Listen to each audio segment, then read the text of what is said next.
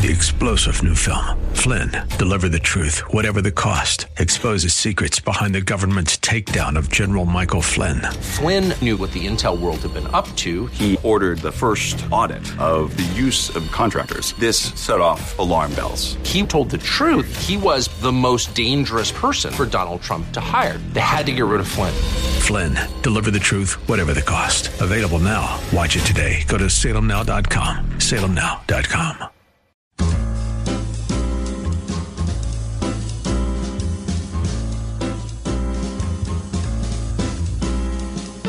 Welcome to another edition of The Ride Home with John and Kathy, live from the Salem Pittsburgh studios. And now, here are your hosts, John Hall and Kathy Emmons. Well, good afternoon. Happy Monday to you. Hope it's been a glorious day for you. All is well here atop Green Tree Hill. Kath, good to see you as well. Um, Pretty gray day, John, but it's picking up right now. yeah, it's fine out there. It was pretty uh, down in the dumps this morning. Didn't you think? That's you know, it's part of April, is it not? I guess it is. April showers. I guess it is. We're waiting for May flowers. I heard you took a uh, trip over the weekend. I did. I went, uh, spent the weekend with some friends. We went to Lancaster. Uh, Lancaster. Lancaster. Mm-hmm. Uh, we went to Lancaster, Oh. and um, we went to uh, Sight and Sound, where we Oh, saw yeah? Moses. Which you and I had seen before with Yes. a group of our listeners. Took a trip, what, five years ago? five six or six years, ago. Yeah, hmm and uh, saw it again. Loved it. Highly recommended. The stagecraft off the charts. Really beautiful piece of Anything different than when we saw it? theater. Yeah, several things. Yeah. Okay. So it'd be worth seeing again. Oh yeah, I mean, you know, five or six years. Like I remember a, a lot of it. Right, most of it slipped away. But no, really, well worth the visit. If you've never been, this is not a commercial, but I'm just saying, if you've never been to Sight or Sound, Sight and Sound, So if you've never been to Sight or Sound right, I would highly recommend you do both of them. at the same time, Very much so, yeah. And then the following day, we spent the night in Lancaster. Lancaster. Lancaster, and uh, we uh, had a little breakfast, and then walked around the market in downtown Lancaster. You know, I've never done that. What? Never done that. Lovely, really. Uh, the architecture in that inner city Really is beautiful. off the charts and incredible. One church after another, just really. I mean, I love the town. Really, really excellent. I'd love to go back again. Mm-hmm. We could have, you know, my husband show us around. Right, he's Being a, he's born a and native, bred. right? Yeah. When when you were there, we went and saw which one uh, is not there anymore. Uh, a woman did a chalk talk, which I've only seen Oh once. my gosh. I thought that was going to be so silly, and it was so incredible. It was incredible. It was incredible. And she's not doing that anymore. No, uh, uh no, no. Uh, also, we took the railroad, which we did not. You do. did the Strasburg No, we did not. Oh, you no, didn't? No, Okay. we didn't. No. Love the Strasburg Yeah. Railroad. but very nice, and you know, I, On I'll- a sunny day in the spring, Mm. the Strasburg Railroad, it's it's the most gorgeous part of Pennsylvania. oh my gosh, It is rolling so hills. beautiful. Do you remember when we were there? We saw like sheep running Yeah. by. I mean, that was so cool. Oh, and it's so green. It's just it's really really spectacular. Lush, yeah. Now, if you're there uh, on July 20th and it's 102, which I've also done, Mm. Really, you can't really enjoy the green beauty around you because you're barely alive. Central Pennsylvania. Uh, is it fair to call that? Or is No, that, is Eastern. it East, Eastern Pennsylvania? A lot of Philadelphians there. That's the only Philly drawback. vibe. Yeah, you have to kind of overlook that. Yeah, my wife was like, "What's going on?" I was like, "Oh, this is Philly vibe." She was like, "Oh, okay." Say no more. Yeah. and then we were we were just fine. That's different. anyway. Really nice weekend, and happy to be away. And hey, thanks for being here on Friday. Yeah. Yeah, we had a fun time on the Friday show. Very nice. Yeah, we have a great show ahead of us today. Um, in the five o'clock hour of the program, we're going to talk about um, the Tree of Life uh, case. The trial's getting underway today. Jury selection Jury starts selection, today. yep. Yeah. Mhm. Um, Ryan Burge will be with us. Uh, we'll talk about losing faith in institutions, and does that correspond with people losing faith in God? You know, Very we know pe- people don't have the same. You know, uh, people don't feel about the Boy Scouts the way they did. People don't feel the same way about the Catholic Church that they did. People don't feel the same way about the country club. I mean, just a whole lot of things. Right. You name the institution, people are down on it. Does that mean people are down on God too? Right. Yeah, and hey, I also want to say, send a shout out. We were uh, yesterday down at uh, First Presbyterian Church in yeah, downtown, downtown Pittsburgh, Pittsburgh. for the 250th celebration. Right, the oldest church here in the city of Pittsburgh is wonderful. Pastor Tom Hall, he's a friend of ours. He uh, delivered a beautiful sermon, a great celebration. So fabulous there. Yeah, and mm. more about that coming up at mm-hmm. 425 today. Oh, today. that's very nice. Um, Newsday. Newsday. A few things going on, right? Yeah, there's a lot. Should we say the um, Bucks are in first place? Yep. First place, Pirates. I know it's only April. It Doesn't You know? matter. No, I was all. Were they in first place last year? No, Ever? they weren't. No, Nope. No. Two consecutive 100 loss Let seasons. me be happy. It's like giving a uh, a man dying of thirst a jug of water. Fine. glug, glug, glug, glug. Fine, I'll take it. yeah, very much so. Take it. All right, without further ado, Kath, uh, news stories for the day. Please give us the top four at four. For Monday, April 24th, 2023. As I already said, number one, jury selection underway in the Tree of Life uh, massacre trial. Shortly before 10 a.m., as we remember back in October of 2018, uh, the defendant entered a synagogue right there on Shady Avenue and Wilkins, armed with an AR 15, three handguns. He began killing people who had gathered early. Uh, this man is 50 years old. He faces 63 counts, including 11 counts each of obstruction of the free exercise of religious beliefs resulting in death and committing a hate crime resulting in death. He has pleaded not guilty. In court filings, his lawyers said, and I'm reading here from the Wall Street Journal, that he had offered to plead, guil- to plead guilty and serve multiple life sentences if prosecutors would agree not to seek the death penalty. Now, that's interesting because seven of the nine families whose relatives were murdered wrote a letter in 2021 to Attorney General Merrick Garland saying that they support the death penalty for Mr. Bowers. Uh, people in the three uh, congregations differ, though. They don't agree on it. The board of Dor Hadash sent a letter to Mr. Garland opposing the death penalty in the case. The trial comes as anti Semitic incidents are on the rise. Uh, 3,697 such in- incidents in 2022, which is a 36% increase from the previous year. Number two, fighting in Sudan, John, between forces loyal to two rival generals has triggered a mass exodus of foreigners. Hmm. A number of countries, including the U.S., the U.K., Sweden, Spain, the Netherlands, Japan, Italy, Germany, France, and Canada, are airlifting and evacuating diplomats, embassy staff, and others from the capital. Both the U.S. and Canadian governments have also announced temporary suspensions of operations at their embassies in Khartoum. 16,000 Americans are still there. Really? 16,000. Now, a lot of these apparently are people that grew up there, work there, families are there, they want to stay there. So um, it's a little bit dicey for the State Department, I guess, to figure out exactly how many are there and what to do. Um, and then, of course, the Sudanese civilians are trapped in the crossfire, many of them risking their lives trying to get the heck out of the country. Um, you can read more about that in uh, pretty much the news site of your choice, but I took this from ABC. Number three. The Supreme Court today, John, agreed to take up a pair of court fights involving public officials who block their critics on social media. Oh. And whether elected officials can be sued by users who lost the ability to interact with those accounts. The issue of public officials blocking followers who criticize them on Facebook and or Twitter and whether this crosses a constitutional line was at the center of a lawsuit brought against former President Trump in 2017. Back then, a federal appeals court in New York ruled that Trump violated the First Amendment when he blocked his critics on Twitter. The former president asked the Supreme Court to weigh in in 2020, but the High Court ordered the case to be thrown out. And then Trump, of course, is out of office. The case was moot.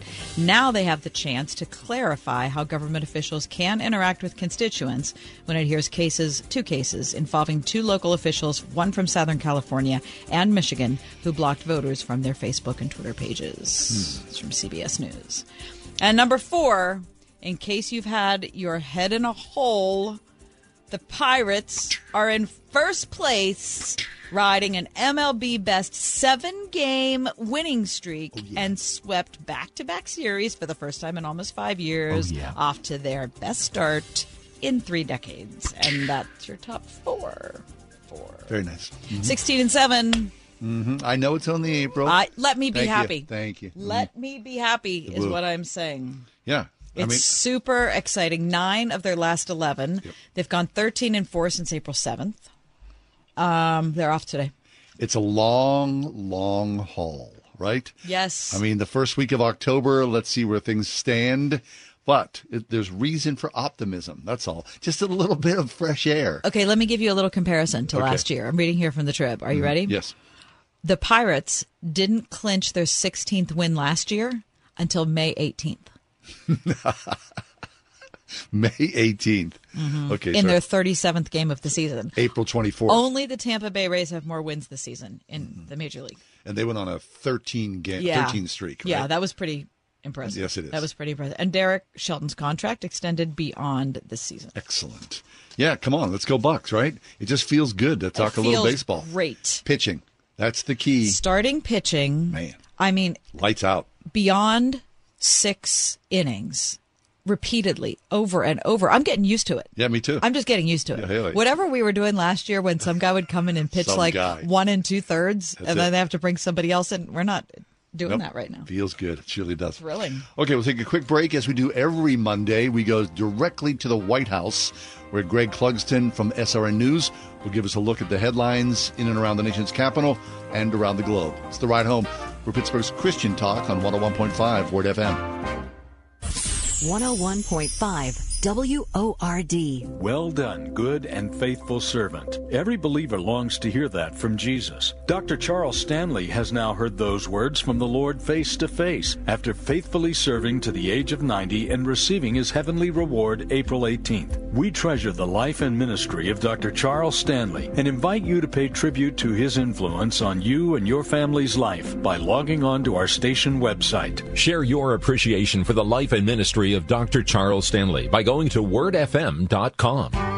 Moms, wow, aren't they special? Doesn't that word just warm your heart and make you feel loved? Hi, it's me, Marcia from the Springhouse, and I am so blessed to get to work side by side with my mom every day in our family business. And right now, my mom and I are planning for a special day for you and your mom on Mother's Day. Every year on Mother's Day, we barbecue chicken quarters over the open pit outside with our secret butter sauce. Baked beans, corn pudding, coleslaw, macaroni salad, ho ho cake, and more will abound inside to go along with that tasty, tender chicken. When I was a teenager and we first started cooking for crowds, all my mom wanted for Mother's Day was for us five kids to help get ready to make this a special day for our guests. So bring your family and come hungry to enjoy the wonderful farm fresh meal that we started all those years ago. Oh, yeah, live music and free cones for moms too. Let us share a little of our farm with you. The Springhouse in 84 PA, 724 228 3339 or springhousemarket.com. It took a panicked run on a major bank to lead to the second biggest bank failure in U.S. history. And Moody's just downgraded the entire U.S. banking system from stable to negative. Just a reminder why many people diversify their portfolios with something tangible, something that doesn't need bailing out, something that can't vanish into thin air. Learn the truth in Swiss America's shocking report, The Secret War on Cash. This all out war against cash is a war against the Constitution, against all freedom loving Americans. You must read The Secret War on Cash. Get your free copy by calling or texting 800 630 1495. That's 800 630 1495. This all out war on cash, digital forms of currency too, is growing daily. So please get and read The Secret War on Cash, free to Salem listeners by calling or texting now at 800 630 1495. Make sure you mention Salem when you call or text 800 630 1495. Every summer, Pine Valley Camp changes lives, not just for the more than 100 underserved kids who attend each week, but for the many high school and college age volunteers and staff who work with them as lifeguards, cooks, camp counselors, and more. If you're 16 to 25, apply now and come help make an impact and change lives in a fun, safe Christian family environment. Apply today at pinevalleycamp.org. Pine Valley Camp, rebuilding broken lives through Jesus Christ in Beaver County. Camp opens mid-June.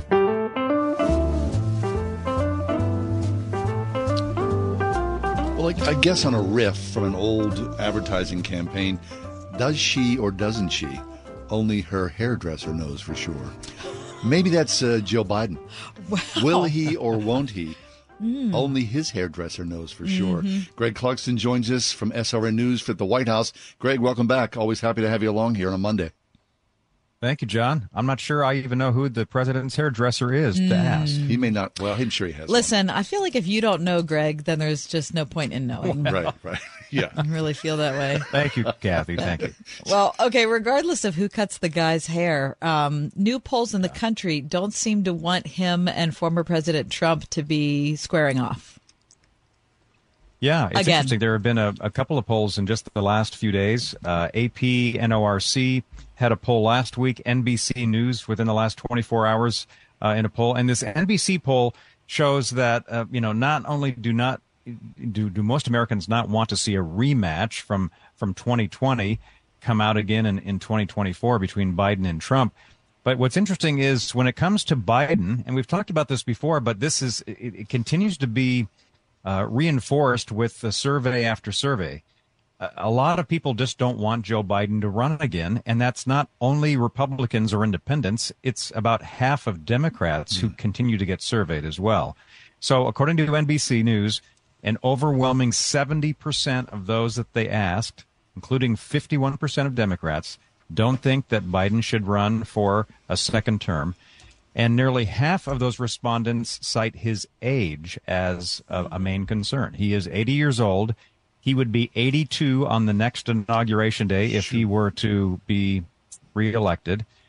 And if he served a full second term, 86 years old at the end of that term. So it's interesting because age is a factor. It, it, has been talked about. It's one of those sensitive issues. Obviously, in politics, it's also sensitive, uh, but it's out there. Right.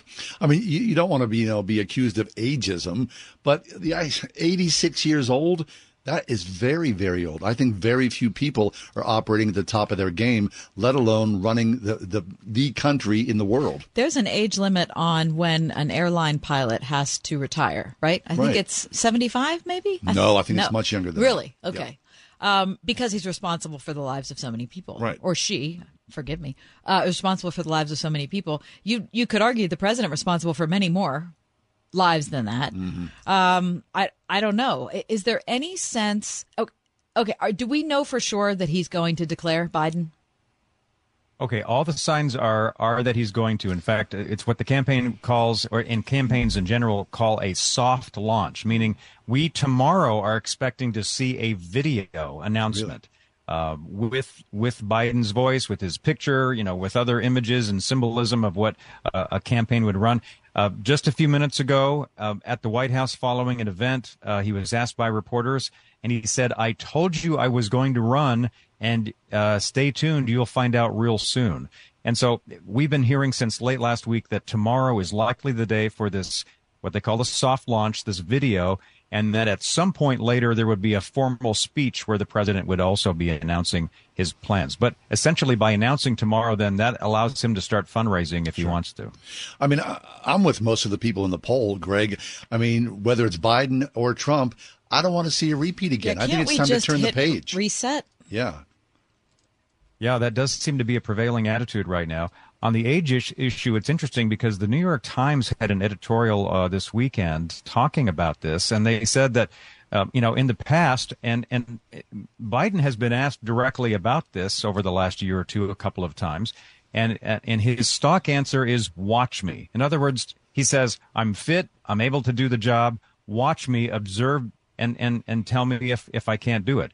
Well, the New York Times opinion page, editorial page, says that the president has really given voters very few chances to do that, especially in terms of formal press conferences, taking tough questions and follow up questions, and not just these on on the way out to the helicopter or uh, at the end of an event, just taking one or two questions and he gives a five or six word answer. Right. Um, and and this this White House has been criticized for really uh, reining in the president's um, interaction, not only just with the public, but also with, uh, especially with reporters in the national media as well. And so the, you get the New York Times saying that uh, w- we need to see more of uh, an active president, uh, especially going forward in the campaign. Right. So, so there you are in the White House, Greg. I mean, has the president held any significant press conferences in the years he's been president, President Biden?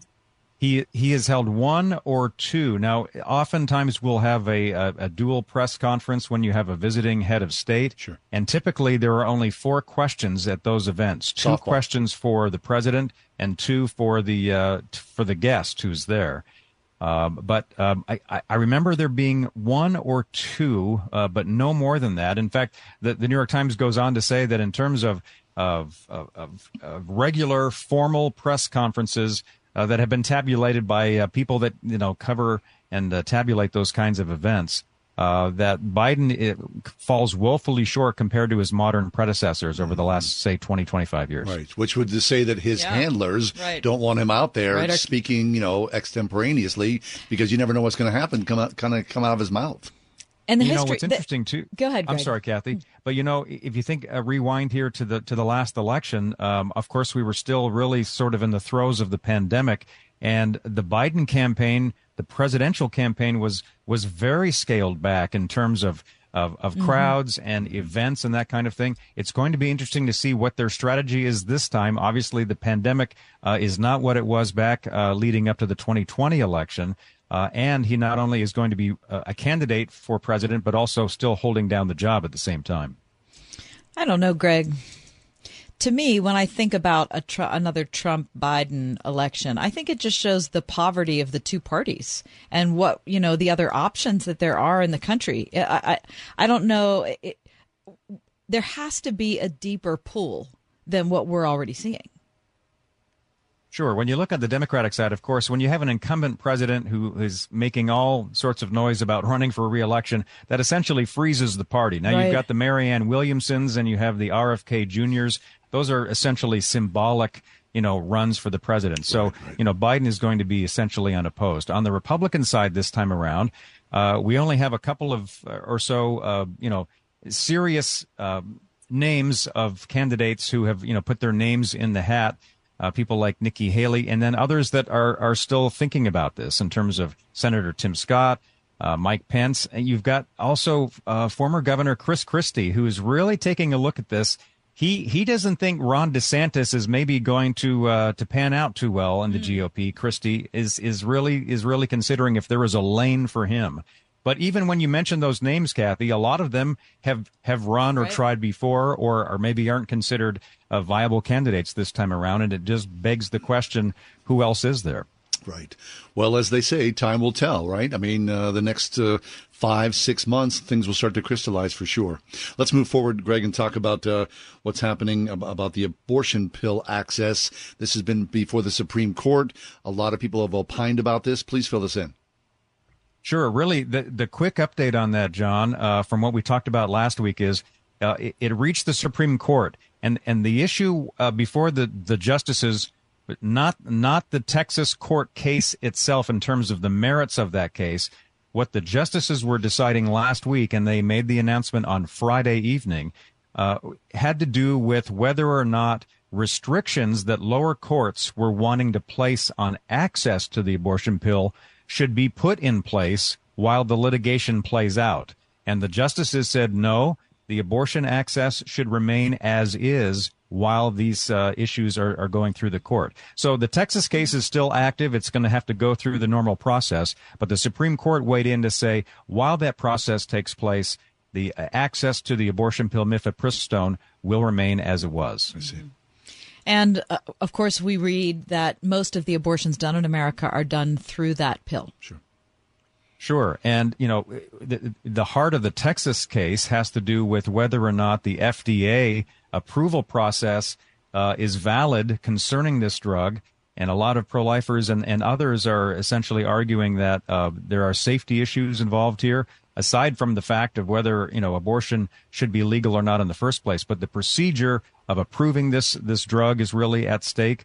And then, of course, there have been some rules changes ever since that drug was first approved by the FDA 20, 25 years ago in terms of its access and, and availability to be mailed out to people. And a lot of people simply get this drug uh, in the mail now. So, yeah, the, the, the accessibility has really changed quite a bit over the last couple of decades. SRN News White House correspondent Greg Clugston is with us. Greg, in the remaining couple of minutes here, uh, let's talk about the debt ceiling. Uh, there's been a lot of conversation about that. Is this going to happen? Uh, This feels as though it happens every couple of years. We reach a stalemate. There's this little back and forth, and then they, uh, you know, acquiesce and they just kick the can down the road. We're at that point once again. We are. It's it's the threat of a debt default, uh, and that crisis, and it would be a crisis by anybody's account, essentially, who knows about this. Uh, and and the issue is the, the Congress needing to approve uh, a lift of the ceiling, an increase of the borrowing a cap or amount uh, to pay the bills that the country has already racked up. And what the Republicans in the House are wanting to do and have done is put together a plan that would do that but also have some strings attached. They want to make some specific budget cuts. They want to go to some of the legislation that President Biden has signed into law and uh, take out some of those th- those key components. Of course, the White House, you know, it doesn't it, it opposes this. It, it, doesn't want any strings attached. It simply wants a clean vote by lawmakers to say yes, we're going to raise the debt ceiling to this, uh, and this has to happen here in the next couple of months. And here's the thing, John and Kathy. This bill, this proposal from uh, Kevin McCarthy, the House Speaker, and, and the Republicans that was announced last week, uh, it's probably going to get voted on in the House this week.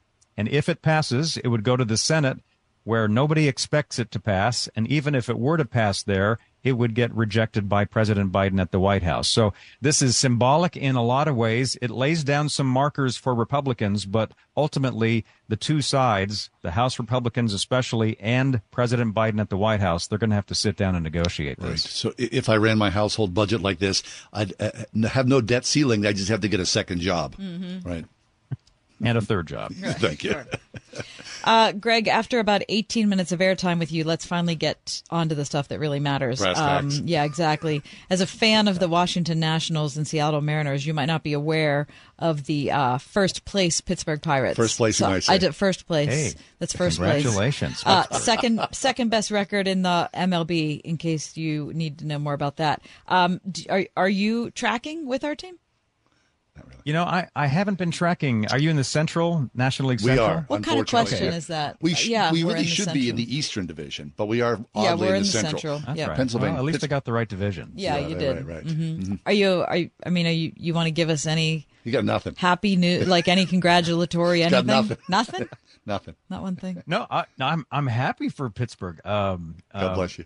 Boy, that took a lot to get that out of you, though. Well, I know, and here's here's the reason. I, I grew up as an American League uh, Yeah, sports oh, team yeah. fan. So yeah, that's a whole other like a universe, the Yeah. National League, isn't it? So we're the same it's way. Not that I, exactly. I, I, I really don't have any uh, any Yeah. gripes against the National League teams. I just don't follow them as closely as Sure. what's happening over in it's the American. AL. League. Be I mean- different if we were Yankee fans. Yeah, I mean, until this season, and now you're going to be following. 'cause- Right. Yeah. Yeah. Let's um, Let's go Bucks is what we're saying, Greg. There we go. And how about do they say let's go Nats? Is that the deal? they Let's go say let's go Nats. What do do. they say in Seattle? Let's go Mariners. Let's go M's. M's. M's. Oh, It's the M's. Is it the M's? All right, that's fine. Their slogan the last couple of years has been "See Us Rise" with S E A as the "See Us Oh, little play on words there. I see. Uh-huh. Okay. Well, you know, you know, it's global warming, so yeah, everything's rising. Yes. Everything's going, uh, getting all wet. Nice to see you, Greg. You too. Thanks, guys. Thank you, Greg. Greatly appreciated. Greg Clugston, SRN News White House correspondent. Information about SRN News, wordfm.com or srnnews.com.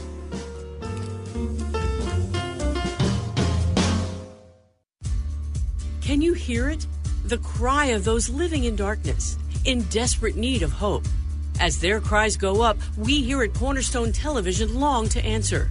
We believe God is calling each of us for such a time as this to rise up and come to the battle line with the hope of Jesus Christ. Don't miss Cornerstone's Hope Arising special programming with Pastor Jim, Jason Howard, Matt Sorger, Apostle Connie Brooks, and Jay Gilbert. This is a special invitation for you to come to the battle line with us, to link arms and see hope arise. Our mission to reach the nations remains strong, but we can't fulfill our mission without you. Tune in April 24th through 28th at 8 p.m. and discover how to be a strong force of light in the darkness. Watch Hope Arising on Cornerstone Television Network. That's Verizon Fios Channel 505 or Channel 805 on Comcast Xfinity. In business, everything your employees do impacts your brand, including what they wear. Cintas has high performance workplace apparel for almost every job imaginable. From work shirts and pants to polos and khakis to Oxfords or t shirts, these clothes move, breathe, and look great. Your team gets the styles they like, you convey the image you want. And Cintas service includes weekly laundry and delivery. To learn more, visit Cintas.com Oh, I'm ready! and get ready for the workday. Here's Howie Long for Skechers hands-free slip-in footwear. The world has gone hands-free. However, if you want to put on a pair of sneakers, you still need to bend down and help your feet in. Until now, introducing Skechers hands-free slip-in footwear. You don't need to reach down to help your heel in. You just step into them and off you go. So what's the secret? Well, there's a special smooth comfort pillow in the heel that helps your foot slide into place, and they stay on just like a pair of laced-up sneakers. Get hands-free slip-ins at a Skechers store, Skechers.com, or wherever stylish footwear is sold. Terry Wirginis here from the Gateway Clipper. Celebrate mom with a family aboard a Mother's Day cruise, sailing Sunday, May 14th. All moms will receive a special gift from all of us at the Clipper. For reservations, visit gatewayclipper.com. Roofing, siding, or remodeling? Want it done right, call doing it right. 724 New Roof. 101.5 WORD FM Pittsburgh. On your smart speaker by saying, play the word Pittsburgh. And on your phone via the Word FM mobile app, iHeart, TuneIn, and Audacy. Thousands of young people are dying from counterfeit prescription drugs laced with lethal doses of fentanyl. Never take a pill unless it comes from your pharmacist. We lost my 18 year old son who had a very bright future ahead of him, and it was stolen. Just one counterfeit pill laced with fentanyl can kill. Visit onepillkilled.org. OnePillKilled.org. Onepillkilled.org to learn more.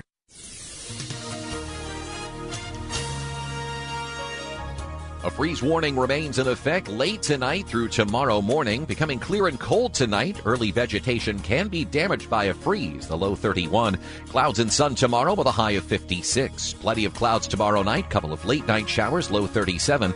A shower in spots Wednesday morning. Otherwise sun and clouds at a high of 56. With your AccuWeather forecast, I'm forecaster Drew Shannon.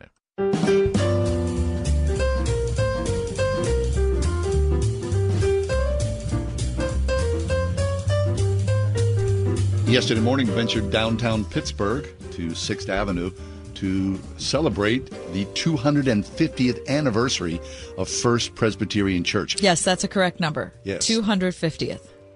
Are any is there anything else in Pittsburgh No. that's 250 years old? I don't think so. Maybe the fort, Fort Duquesne, Duquesne. Yeah, Mm. maybe.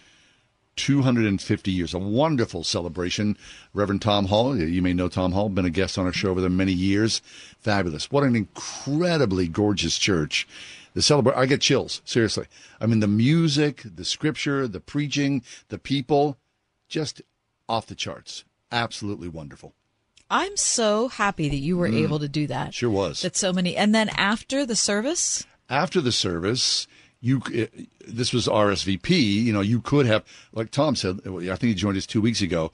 The faithful of First Pres came out of the church and they were escorted up Sixth Avenue with a bagpipe cadre, drums, fife. They walked up Sixth Avenue to the William Penn where they had a luncheon. I did not go to lunch. that sounds wonderful. Oh, my gosh. What a little jewel box of a place. Gorgeous church. I mean, With stained glass. It's just the the wood. The the doors at the front of the sanctuary are out of control. Beautiful. Um, I've got. I took the um, the- No, yeah, I have it here. 50 years ago, Billy Graham preached there. Wow. hmm So it, it has been the site of many, many people walking through those front doors and calling First Presbyterian Church my church. Yeah. So congratulations to First Presbyterian. Wow. Well, that's super exciting. And I'm sure you saw people from all over Oh, Pittsburgh. People from, I know that there are people from 26 states or something. People came in from yeah. California, Yellowstone, all over the place. People who, you know, this was part of my spiritual life. Yeah. And wanted to show up to honor the church. So just really excellent. Well, that's really terrific. Congratulations to everybody there. We love Tom Hall. Sure do. Um, everybody, I'm sure, there is taking a day of relaxation yes. after all that celebration yesterday. Coming up next, the Book of Lamentations. CJ Williams will join us from RPTS. Straight ahead, it's the ride home. 101.5 WORD. This week on Insight for Living, Chuck Swindoll starts a brand new series about marriage and the family. Where do we start if we hope to have a strong and healthy marriage?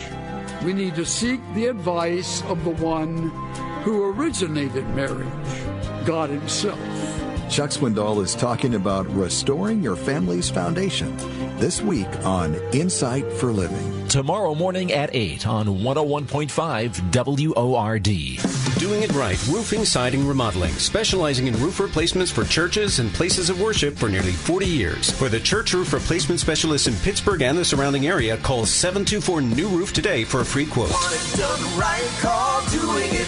We all hear the radio ads about the IRS. They tell you to be afraid, to be scared, and they try to frighten you into calling. I'm not here to do that. Tax Relief Advocates is different. TRA is here to tell you that if you owe money to the IRS, whether it's 5,000, 50,000, or 500,000, we have a solution. It doesn't matter if you're sitting in your car, at work, or with your kids, no matter where you are, call now. 800-575-6745. Don't lose hope. TRA can eliminate or reduce what you owe to the IRS. There is zero risk to you. If we can't reduce your tax debt, then you pay nothing. Our passion is taxes and helping individuals fix their IRS problems. We have a five-star rating on Google and Yelp and an A plus with the Better Business Bureau. You don't need to be afraid of the IRS any longer. End your tax nightmare today by visiting us online at tra.com or call 800-575-6745. That's 800-575-6745. Tax Relief Advocates. Real solutions for real people. People ask me sometimes, Lance, I'm worried about my finances and I feel bad because I should be worried, right? I realize that inflation is going to be eating up money. I've got to do something to get around this crazy stock market and Biden's spending spree. Gold has, since the beginning of time, been the resource that God's people have relied on. The silver is mine and the gold is mine, is what the prophet Haggai said during a time of great shaking. To protect your retirement, I recommend that you diversify your 401k or IRA right out of paper assets and into physical gold. And the best way to do that is with Gold IRA from the Birch Gold Group. I want you to text the words FAITH, F-A-I-T-H, to 98 98 98 and get a free info kit on gold IRAs. There's no strings attached to this, so just text FAITH, F-A-I-T-H, to 98 98 98 and see what I've discovered here about gold and its ability to stabilize your investment and create a storage of wealth for you in unsteady times. Roofing, siding, or remodeling? Right, 724 New Roof.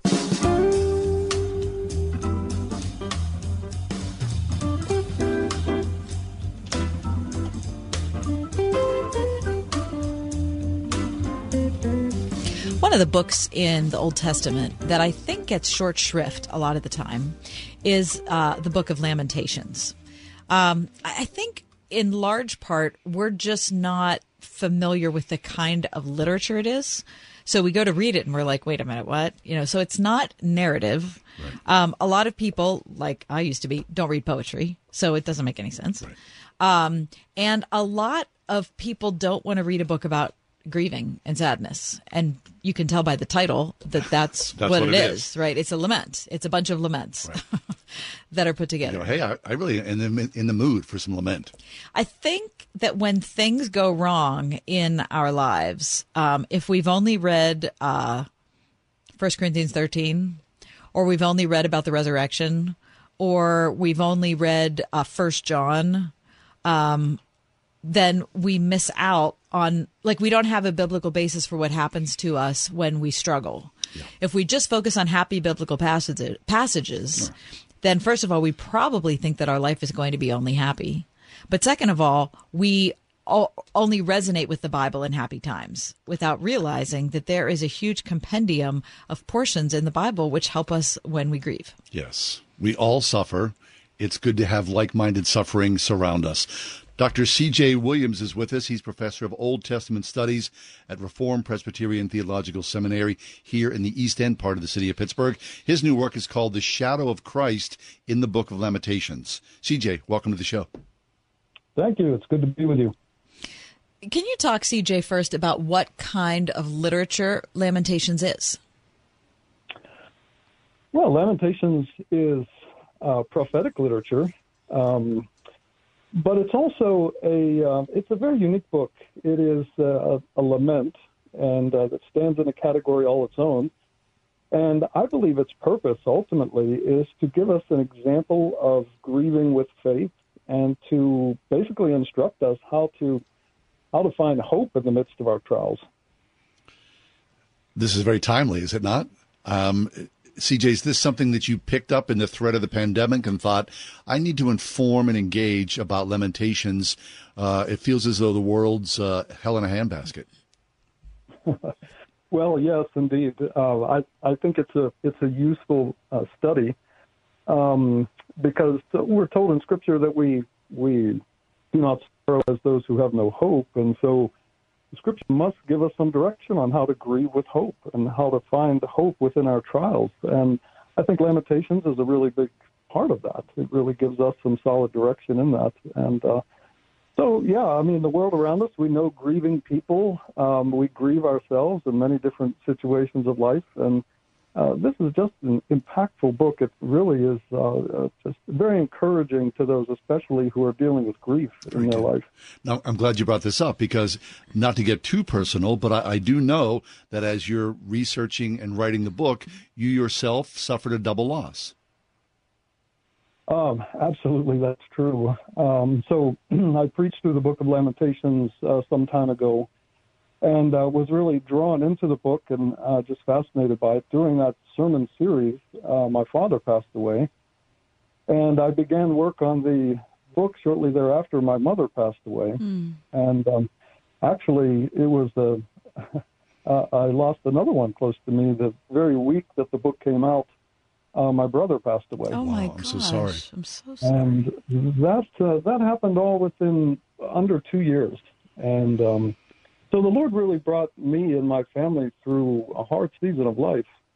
And uh, just in His providence, uh, I was immersed in the book of Lamentations. I found great comfort in it. I really did. Hmm. What does it mean that you found great comfort in it? I'm thinking of people who are listening to the program. Maybe they're they mm. haven't never read the Bible or they haven't gone to church, and they're thinking, "Well, what mm. what comfort does reading an old, a super old book uh, about grief do for you?" Yeah, it is. It is a difficult book, and um, but you know, one of the lessons it teaches us is uh, is about finding hope in the midst of our trials, and and showing us really what it is and where to find it. You know, hope isn't just optimism that things will get better, but hope is the confidence that grace will prevail because of the gracious character of God. And I think that thread, that theme is woven throughout the book, but it it reaches its pinnacle, of course, in Lamentations 3, the very famous verse, uh, His compassions fail not, they're new every morning, great is your faithfulness. Mm-hmm. Therefore, I hope in Him. Right? Mm-hmm. The faithfulness of God means He's true to His promises, and that's the foundation of our hope. Mm-hmm.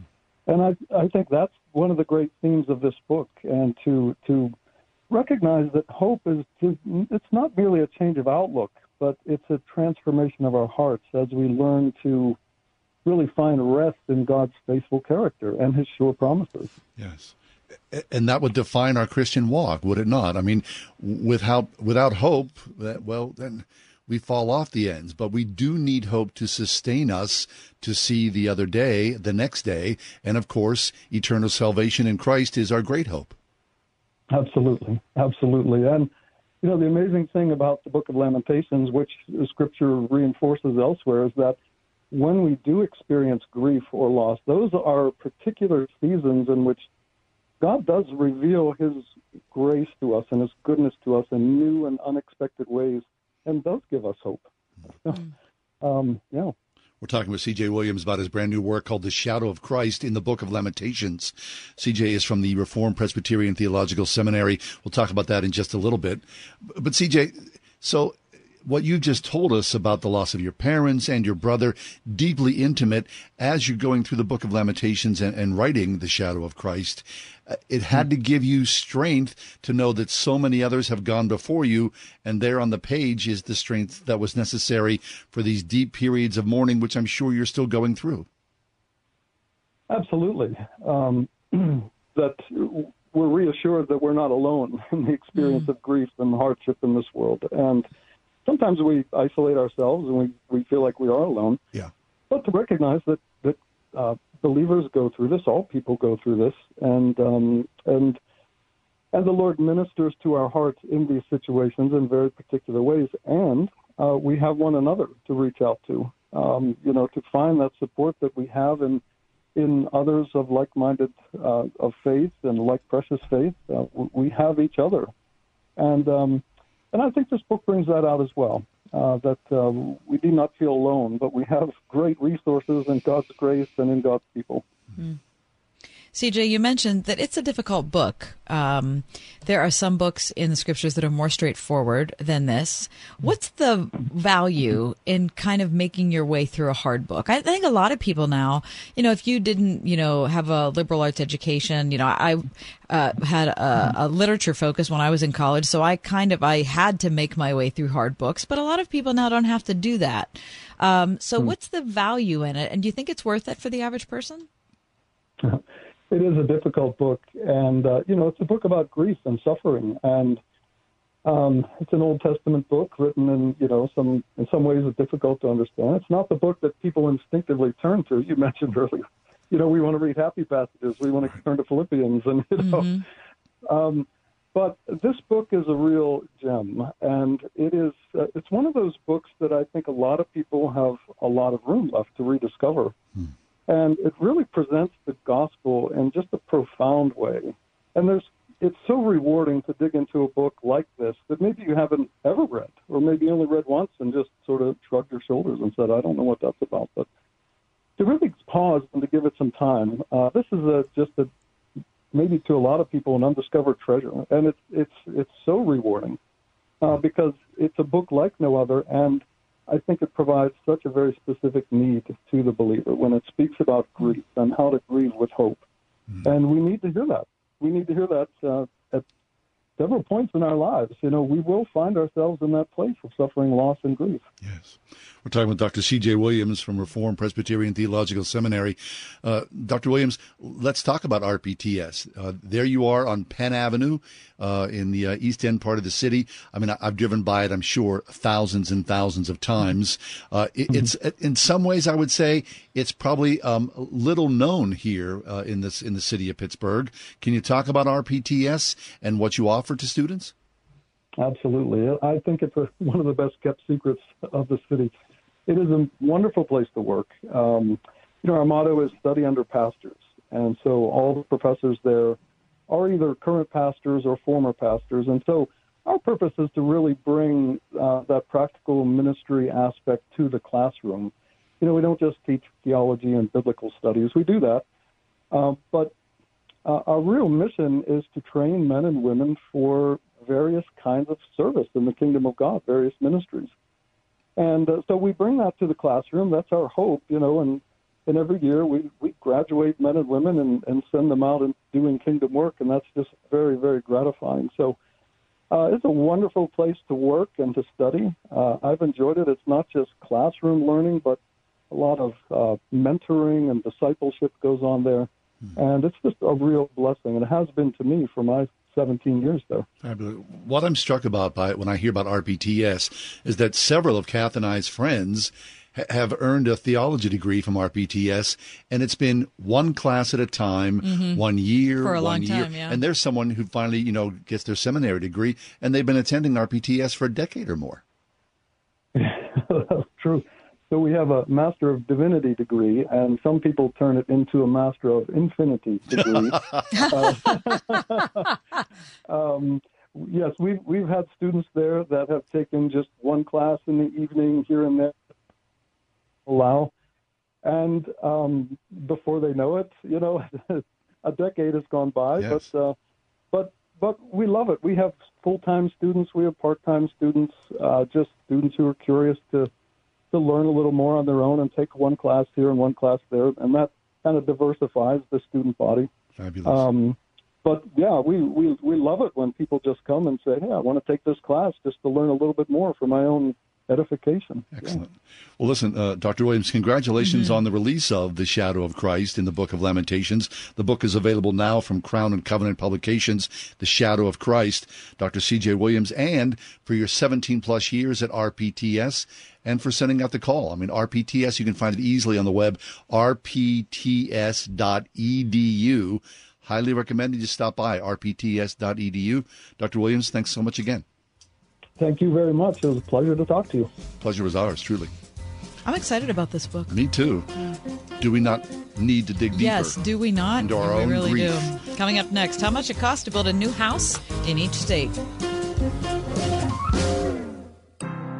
Hi, friends. Tom Lewis for Cross International with a great big thank you to everyone who gave in our campaign to reach, rescue, and bring hope and the gospel to children right there in Haiti, Guatemala, and Nicaragua through Cross International Partners. Your gifts are literally transforming lives. Now there's still some work to be done. A lot of children waiting to be fed for the next year, receive clean water, a Christian education, other life-saving resources, and there's room for you to call right now 866-806-2977. We still got a lot of children in this campaign that need your help. You can give on the web as well at wordfm.com, the Cross International banner, or one more time, here's the number to call 866 806 2977. Noble Gold Investments has made it their mission to stay on top of the most important economic news. Three bank runs in the last month. These are the second largest and third largest runs in history. The government is taking steps to guarantee all deposits. That means more money printing. Plus, the Fed is sitting on unrealized losses of $1.2 trillion on their $8.3 trillion bond portfolio. And the Fed will continue to raise interest rates even if they tank the economy. Do you know who are the only ones not afraid? The ones that are invested in gold with Noble Gold Investments. Gold is the most stable asset outside of any government control. Thousands have approached Noble Gold Investments to get their hands on gold. Hurry and go to noblegoldinvestments.com to secure your wealth now. Use AIN Network as promo code if you want to get a free 5 ounce America the Beautiful coin with each gold or silver IRA if you qualify. NobleGoldInvestments.com. NobleGoldInvestments.com. Foreman is the heavyweight champion of the world. On April 28th, experience the movie based on the miraculous story of George Foreman. George Foreman ain't no new champ. He is the new chump. Foreman is down. I'm not going to box anymore. I'm going to follow God. It's the greatest comeback story of all time. There's only two things I know how to do box and preach. And preaching won't pay the bills. Foreman's 45 years old. The risk isn't losing, it's surviving. How can you beat that man? I'm going to do this my way. Big George Foreman, exclusively in movie theaters, April 28th. Rated PG 13. May be inappropriate for children under 13. Do you find yourself stuck in a timeshare? Get the real facts about the timeshare industry and your options for cancellation. Chuck McDowell, founder of Wesley Financial Group, has put together a free information guide that reveals the secrets the timeshare industry doesn't want you to know, including the five ways to get rid of your timeshare. Call now and get this timeshare cancellation guide absolutely free. Call 800 235 5588. That's 800 235 5588. 800 235 5588.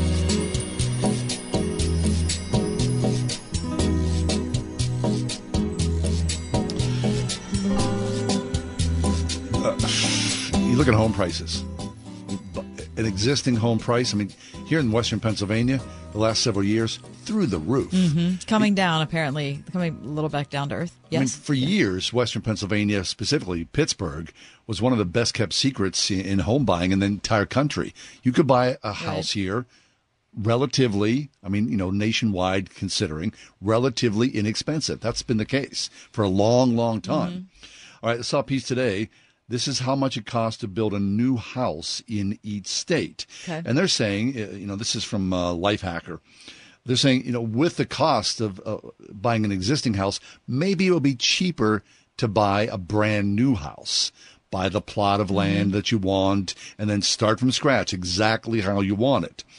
So uh, what they did was they, they went and they looked at, um, you know, uh, contractor prices, lumber prices, land prices, all these things. And then they did their math at Lifehacker and then they sort of gave you a price per square foot Okay. for all 50 states. Uh, the cheapest place to build a new house, no surprise, would be Mississippi. Okay. Okay, pulling up from the end, from 50 forward, Mississippi, Arkansas, Alabama, Louisiana. Okay. And then, surprisingly, North Carolina. Wait, that's a surprise. So many people, some snowbirds would build a place happily there. go to North Carolina, whether at the beach or in the in Smoky Mountains. Huh. Then Florida, Oklahoma, South Carolina, South Dakota, uh, then West Virginia. Now, let me move forward quickly because, of course, time is always of the essence here, and tell you that Pennsylvania is the 35th least expensive state. 35 out of 50. Okay. Okay.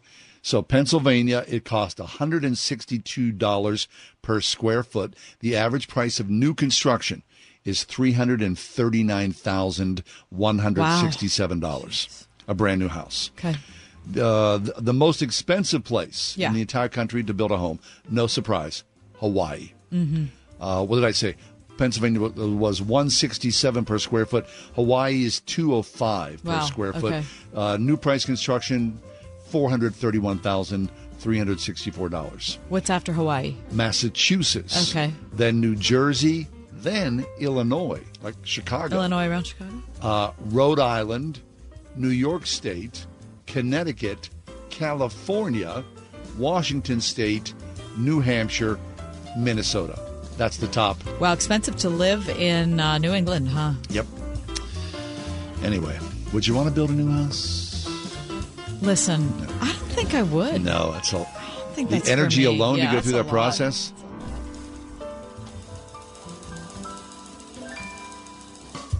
Word FM, remembering Charles Stanley. I value you enough to give my life, to what God has called me to so that you will be able to be stronger in your walk, find the will of God for your life, and to enjoy the goals that God will help you reach. Celebrating the life and legacy of Charles Stanley.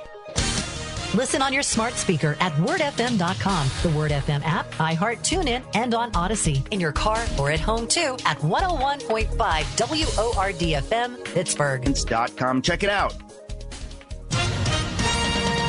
With SRN News, I'm John Scott. There's been an evacuation of the American embassy in Warring, Sudan. Oh, it happened over the weekend. U.S. officials say American forces swept in and out of the capital, Khartoum, on Chinook helicopters. Secretary of State Blinken says it's hard to know exactly how many Americans are in Sudan since they're not required to register. We do know, of course, uh, the number of Americans who have registered with us and with whom we're in very active uh, uh, touch, communication. Um, and of those, I would say some dozens have expressed uh, an interest uh, in leaving. During the American embassy evacuation, no shots were fired, no casualties reported. Two moves by network news stations. Tucker Carlson is out at Fox and Don Lemon is out at CNN. This is SRN News. If you've heard any of our radio commercials here on Word FM, you know that we like funny stories that make us smile. This is not one of those commercials. I read this week that over one third of U.S. adults now owe more in credit card debt than they have saved.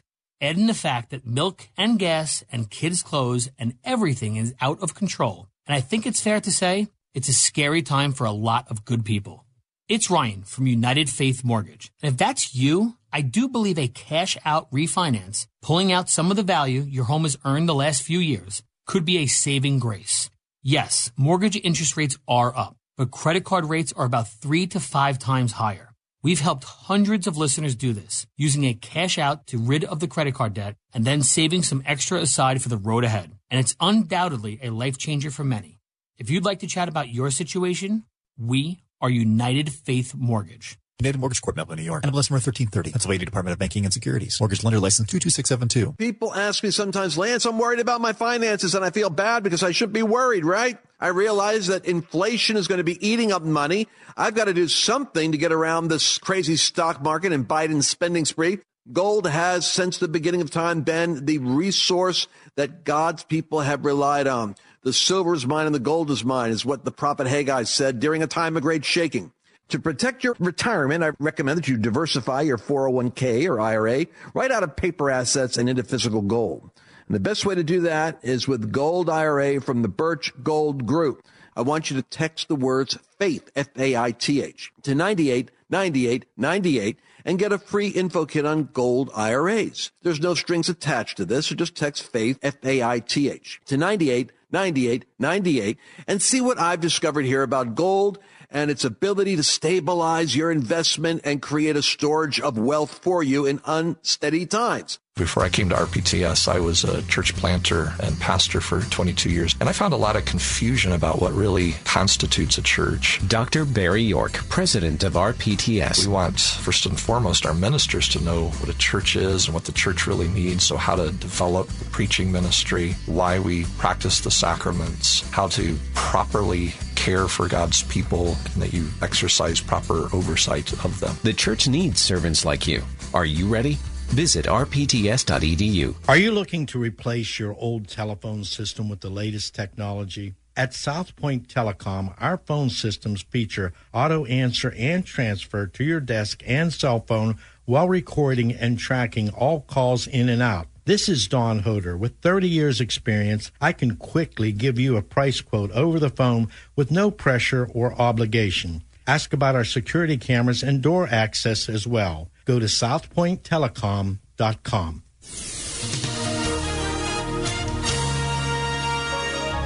A freeze warning remains in effect late tonight through tomorrow morning. Becoming clear and cold tonight. Early vegetation can be damaged by a freeze, the low 31. Clouds and sun tomorrow with a high of 56. Plenty of clouds tomorrow night. Couple of late night showers, low 37. A shower in spots Wednesday morning, otherwise sun and clouds at a high of 56. With your AccuWeather forecast, I'm forecaster Drew Shannon.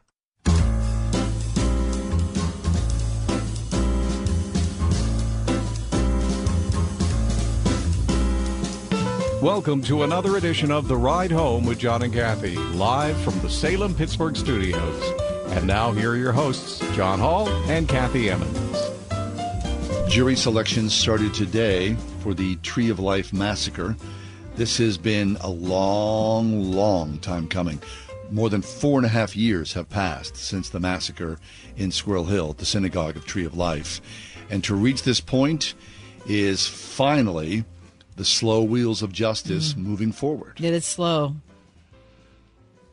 So a lot of this hinges on the death penalty, right? Where the perpetrator, the murderer, I should say, uh, was willing to plead guilty to these crimes if he would not be indicted or sentenced under a death penalty. Uh, many of the families of the victims of Tree of Life said, no, this is what we're going to do. We have chosen under federal guidelines to look for the death penalty. And so now uh, the perpetrator has pleaded not guilty, and the trial expected to start in a couple of weeks after the jury has been seated. Yeah. Now, as I understand it, because initially, now this was a good year, maybe a year and a half ago. Um, at that point, I thought that most of the families had did not want to pursue a death penalty case. They wanted to just have a quick trial, which you But- would understand. But the feds, it's very important to the federal government that this is prosecuted as a hate crime um, because they feel like their best chance of um, dealing with anti-Semitism is to make this a death penalty case, so that people know that if they do this, then this is a death penalty future for you. I mean, you you can't say what goes through a mind of a No. crazy person who's intent on mass murder, as though life in prison or No, I know, but if you're deterrent. but if you're imagine if you're the federal government, you want to deter this as you want this to be a deterrent. Thank goodness. for any future We'll situation as much as is humanly possible. Right. I mean, I get it. Look, I drive by Tree of Life weekly, multiple times. The fences are still up. The building is, a, is closed now. They're about to undergo finally reconstruction of the building proper, and that will take years.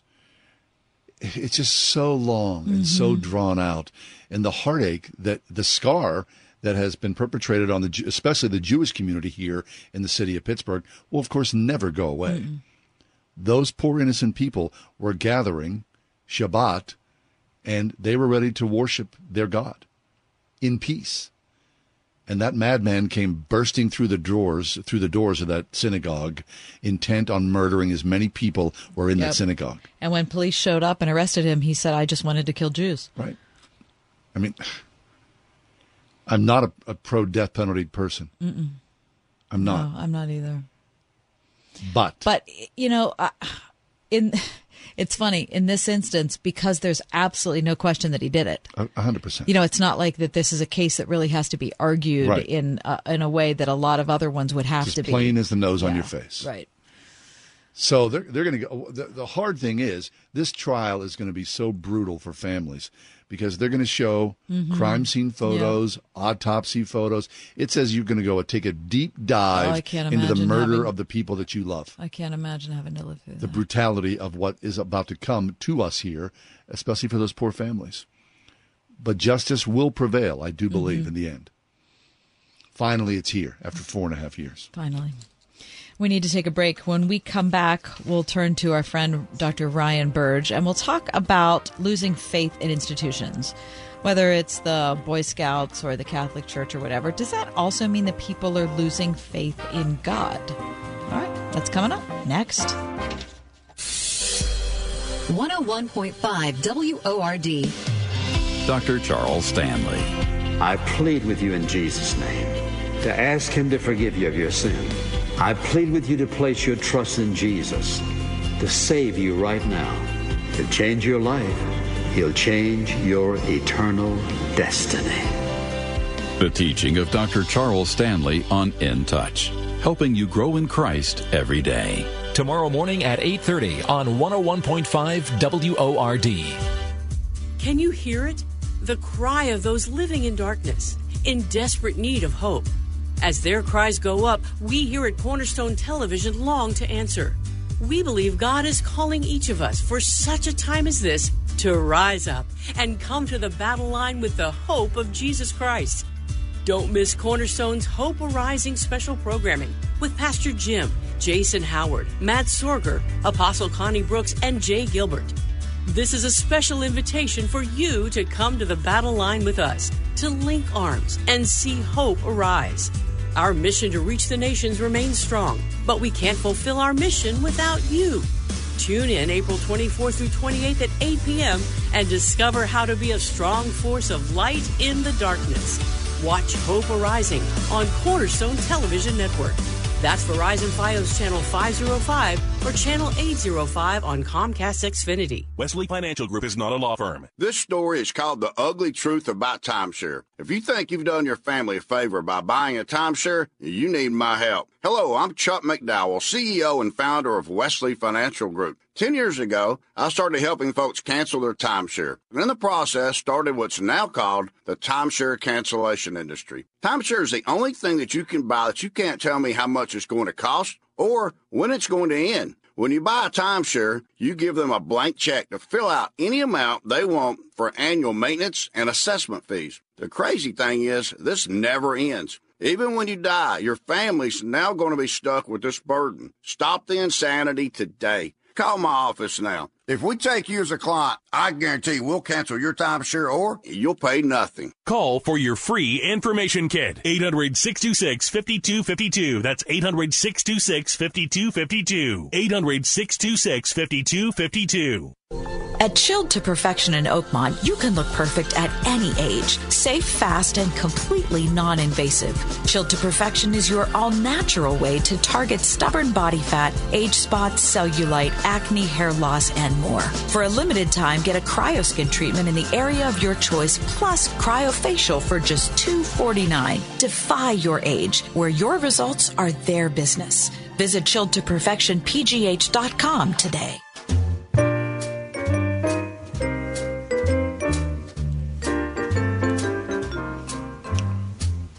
Trust in God, but not believe in God? Is that a thing? Do you trust in God or not believe in God? Ryan Burge is a regular guest on our show. Um, Dr. Burge is assistant professor of political science at Eastern Illinois University. He is the author of 20 myths about religion and politics in America and the Nones, where they came from, who they are, and where they are going. Mm. Ryan, Dr. Burge, welcome back. Good to see you. Look at this, guys. Guess what? I just got in the mail today. Second edition. Nice. Yes. Hot off the, The presses. Nones. Very nice. This is the first copy in the wild, guys. Oh my gosh, this is super exciting. Congratulations, Ryan. I That's going love to be a it. good feeling when a box shows up on your door after all these many months and months and months of writing, and you go, "That's me. That's the That's best second of me." edition. You know what? It is like a feeling like you'll never have in your life if Mm. you write a book and it actually like they publish it in a real form and it comes in the mail and you can hold it in your hand. It feels so different than just writing it on a, like a digital page. Yeah. It's like this really exists. I did this. And so today's a good day. It's good. And the second edition means it lives beyond. It's got extra duty life now. Man, the first one was like a it, just a runaway success, like far beyond what what I could ever ask or imagined. And this one is just kind of a product of the fact that people wanted more. And the data keeps evolving, and the pattern of American religion always is changing. So it's good to be a religious demographer because nothing stays static. That in our is world. for sure. All right, Good for you, Ryan. Ryan. And, and speaking of things not staying uh, still, this issue of trust in Mm-hmm. uh, institutions is something that I think of a lot. I I go to a, a church that's part of a, a denomination, so it's not an independent type of church. Um, the church I go to is on a college campus, the the uh, University of Pittsburgh, where I went to school, and uh, I walk through campus a couple two three days a week. Um, the enormous Cathedral of Learning, which you know rises like a leprous, um, and I think to myself, I've been surrounded my whole adult life by these institutions that have shaped me. And at different times in my life, I had a high degree of trust and faith in them. And then at other points, like we had this we, we had this, uh, a couple of conservative commentators who came to campus last week and the most absurd demonstration broke out. It became it was so out of control. It was so mindless. It was so dumb. They decided the best way to express themselves was to block access to the hospitals that are in the uh, in the university area. Anyway it was just super stupid. Of course then my trust dips. But that's what it is. Like institutional faith and trust has gone up and down i think in all of us Yeah, and I think that's something that we don't. Th- democracy runs on trust, right? You've got to be able to trust that if the other party wins, they're not they're not going to get to a situation where they lock you out of power forever. Mhm. You know, if the other party wins, and then we switch back and forth. Or if you go to the doctor, they're going to prescribe a medicine they think works the best for you, not based on what goes in their pocket. Or a professor is teaching you the best they know and how without some ulterior motive. Or if you go to church, you're going there because the pastor and the leadership really wants you to have a spiritual experience and get better in life, not just put more money in the offering place that passes by every week. Right. And I think the problem with that, though, is we live in an age of rampant cynicism, right? We think that everyone's out for their own good. They're not really looking out for the greater good. If someone runs for office, it's always like, why are they lining their pockets? No one can do things for like an altruistic reason anymore. And it's a really terrible way to go through life thinking that like everyone's out for themselves and no one's out for all of us. And we're, there are really selfless people out there. And I think there are. It's just, it's easier. The, the, the currency of the internet is being as cynical as possible, Yeah. as pessimistic as you can be. I think it's infected us all. And I think it's gotten really deep in our DNA and it's almost impossible to get out now. Heck. Well, I, I remember, Ryan, I'm sure you're the same way. You know, anyone who's had some sort of curiosity or an intellectual awakening in somewhat, right? And you see, you know, the powers that be, whether it's, you know, state government, you know, the local district attorney's office or whatnot, you see that as a young person, you read into it, you gain a sense of confidence, and this is how the world is supposed to work. There's an order to all things. That confidence goes along with the trust. It feels as though we've lost confidence and trust in the basics, basics of what it is to be a citizen in this country. And that's uh, so the institutional trust is one component of it, but interpersonal trust is the other component of it, which is like, do I trust the other person's not going to mug me Mhm. or try to take advantage of me, right? Walking down the street, do I trust the other person's not going to commit violent acts against me? And interestingly enough, Kathy, you were talking about higher education. We know that people with higher levels of education have higher levels of trust. Now, the question is, did they get higher levels of education because they had more trust? Or did education sort of hmm. teach them to be more trusting? And it's hard to obviously, you know, disentangle those things.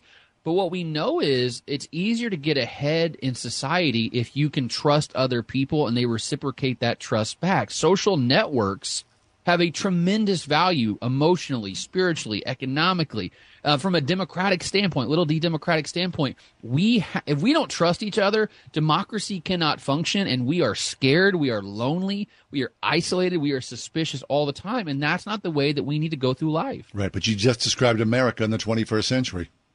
Unfortunately, I think that's the problem. Is we think like all the cities in America are now hellscapes where you're going to be robbed and mugged, and Yeah. you know all these terrible things are going to happen to you, and that everyone's going to try to take your money. They're always out like looking for the angle, and I think religion has been you know at the receiving end of a lot of that, rightfully or wrongfully. I think religion's done a lot of unforced errors in the last thirty Yeah, or forty years, sure. right?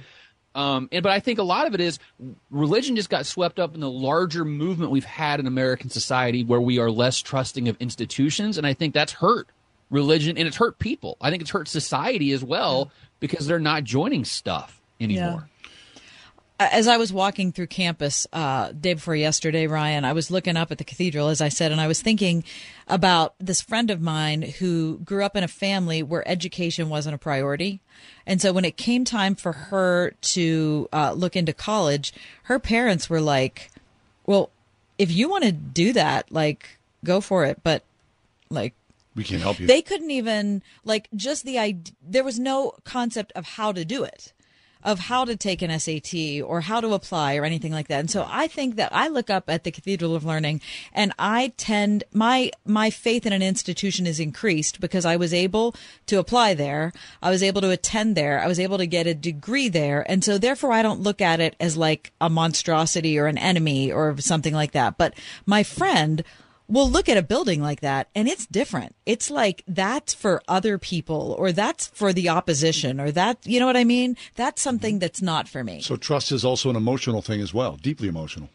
Oh, I mean, I'm a first generation college student as well, right? My parents could not help me understand like don't take one class at 8 a.m. and one class at 3 p.m. because you won't. You're gonna you're gonna blow one of them off and probably Right, at right, 8 a.m. right. Right? Yeah. There's like little stuff like that. Like I had to fill out my own forms, my own, my own Huh. financial aid forms when I was a kid. Okay. And obviously I messed that up, and I probably missed out on those opportunities. And I do think that uh, education is one of these areas where if you're not in, you're not in. I'll give you an example. Forty percent of political scientists have parents who are professors. No today. way. Wow. Absolutely. Wow. Forty percent. Wow. Yeah. So like it's it's a family business now. And, and what's funny is academia always like prides itself on like, you know, meritocracy, right? Like you can build your way to the top. It's a heck of a lot easier if both your parents are have PhDs. Yeah. And I think it's just perpetuated this aristocracy in America. And we don't have the social mobility we think we have. I'm an outlier. And then I got a PhD being a first generation college student, but I made a lot of mistakes on the way that I won't let my kids make in terms of where I went, how I got there, and how I paid for it. And so I've, you know, it's it's going to hurt me long term being a first generation college student. Dr. Ryan Burge is with us. Okay, so then let's turn our focus, Ryan, because you dig deep into uh, what, what our, we talk about a lot here, which is faith. What about the people, you know, you're Nones, you've written a whole book about the Nones. Uh, You may not be a, a person of spiritual faith, but does that d- deny your existence, the, you know, the, the idea of God in your life? Yeah, so I wrote a post called Trust and Believe or Not Trust and Believe, right? So does institutional trust run hand in hand with like belief in God? You know, if you give up on one, do you give up on the other or vice versa, right? And what the data says is that, yeah, I mean, institute a lack of institutional trust is also correlated with a lack of certain belief in God. It's almost like hmm. everything that's foundational to like American life. If one piece crumbles, every other piece starts cracking as well and crumbling as well. So people who have very low confidence in religion also have very low confidence in God at the same time. Really? Okay, so what about if a person, like, if a person's completely secular, one of the nones, it's the same thing? Yeah. So what's interesting is if you uh, if you look for the share of Americans who say they have no confidence in organized religion and don't believe in God at all, it's only about four percent of Americans though. Okay. Here's a stunning fact for a lot of people: eighty-eight percent of Americans today still say they believe in God at some level. Hmm. Okay, even though the nones. 88%, yeah. So when we ask you what you believe about God, they say either God doesn't exist or I can't know if God exists or not. That's 12% of Americans. 88% say they believe in God at least sometimes. So even though like I can give you stats like, you know, 50% of Americans never go to church and, you know, 30% of Americans are nones, 48% of Generation Z are nones, only 12% of Americans from a vertical standpoint, a belief standpoint, say that God does not exist. We are stubbornly believing people in this country. Although I think if institutional trust continues to decline, I think we're going to see that certain belief in God also decline at the same time because I don't think people are good at separating the institution from the higher power belief part of it. I see. So, Ryan, you said in this country. So, is mm-hmm. America different than the rest of the free world in some way? Oh goodness gracious! We I, I was talking to my students in religion and politics class last week about how we're weirdos. Like you can learn nothing, mm-hmm. nothing you learn about American religion and politics can be translated to anywhere else on planet Earth. Isn't that We- interesting? Oh, absolutely. We're one of the most economically prosperous countries on the planet, right? Easily in the top five. But 52% of Americans believe in God or say religion's very important to them. If you look at our comparative, uh, you know, countries, yeah. it should be we should be less than 10%. Really? Uh, uh, yeah, we are a weird. We are way more religious than we should be, or we're way richer than we should be. You know, one of those two things has to be true. So, when I study American religion and politics, I don't ever get asked to go speak internationally because what I know does not translate to Western Europe or Sub-Saharan Africa or Southeast Asia because they understand religion completely differently than we do in America. Interesting. Okay, so I know this isn't maybe your specialty, but what's the difference? Like, why, why, why is America so unique in that way? Yeah, so I think the first thing is that we never established a, a state church in America. Got it. You know, if you want people to hate something, make it part of the government because Yeah. we just don't like the government. And you know, most of Western Europe, which is where a lot of our you know like ideological thoughts come from, is Mhm. Western Europe. They have state religion in places like Germany. Now, you still pay taxes to the church Mhm. in many parts of Germany, still to this day.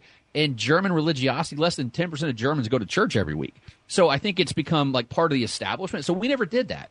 And so instead, what we had is religious competition in this country. And if you look at America, we may be the most religiously diverse country on the planet. I mean, there are many counties when when one the largest religion might be 30% of the population or 40% of the population, which means that there's a lot of little 10, 20% Yeah. religions out there. And when you compete, you got to get better. Right? The marketplace is not dominated by one player. So if you want to get market share, you got to preach better. You got to minister better. You got to Mm. reach out to the community better. And that competition I think really sharpened American religion in such a way that made some really good preachers and some really good churches and some really good ministries. I mean, Billy Graham's an American. Like we need to be proud of that. Mm-hmm. He figured out how to reach out to those people. And if you don't have competition, there's not that kick in the pants of like, I got to get better to reach more people. America, we're all about competition. For good or bad, capitalism made religion in America a lot better than it could have been. Interesting. So, uh, Ryan, yesterday I was at a church service. There's a local church here in the city of Pittsburgh that yesterday celebrated its 250th anniversary as a church here in the city. It's the oldest institution by far. Now, what was interesting to me is, you know, you're, you're, you're in this packed church, was gorgeous. It was primarily, as you might imagine, a lot of gray heads. I mean, everyone was gray. There was a moment for the children's sermon at this 250 celebration. They invited the kids up. There were maybe four kids. This is what it's going to be like in America. Yeah, it's. I mean, I don't. I don't think people fully recognize how, what's happening to us because it's happening so slowly. It's almost like, oh, you look back and go, oh my gosh, what happened? Because every year in America, we're seeing older boomers die off who are twenty percent nones, and then Gen Z is coming of age and becoming adults, and they're forty-eight percent nones. Wow. And that you know, that's how American religion changes over time. It's not one big shift.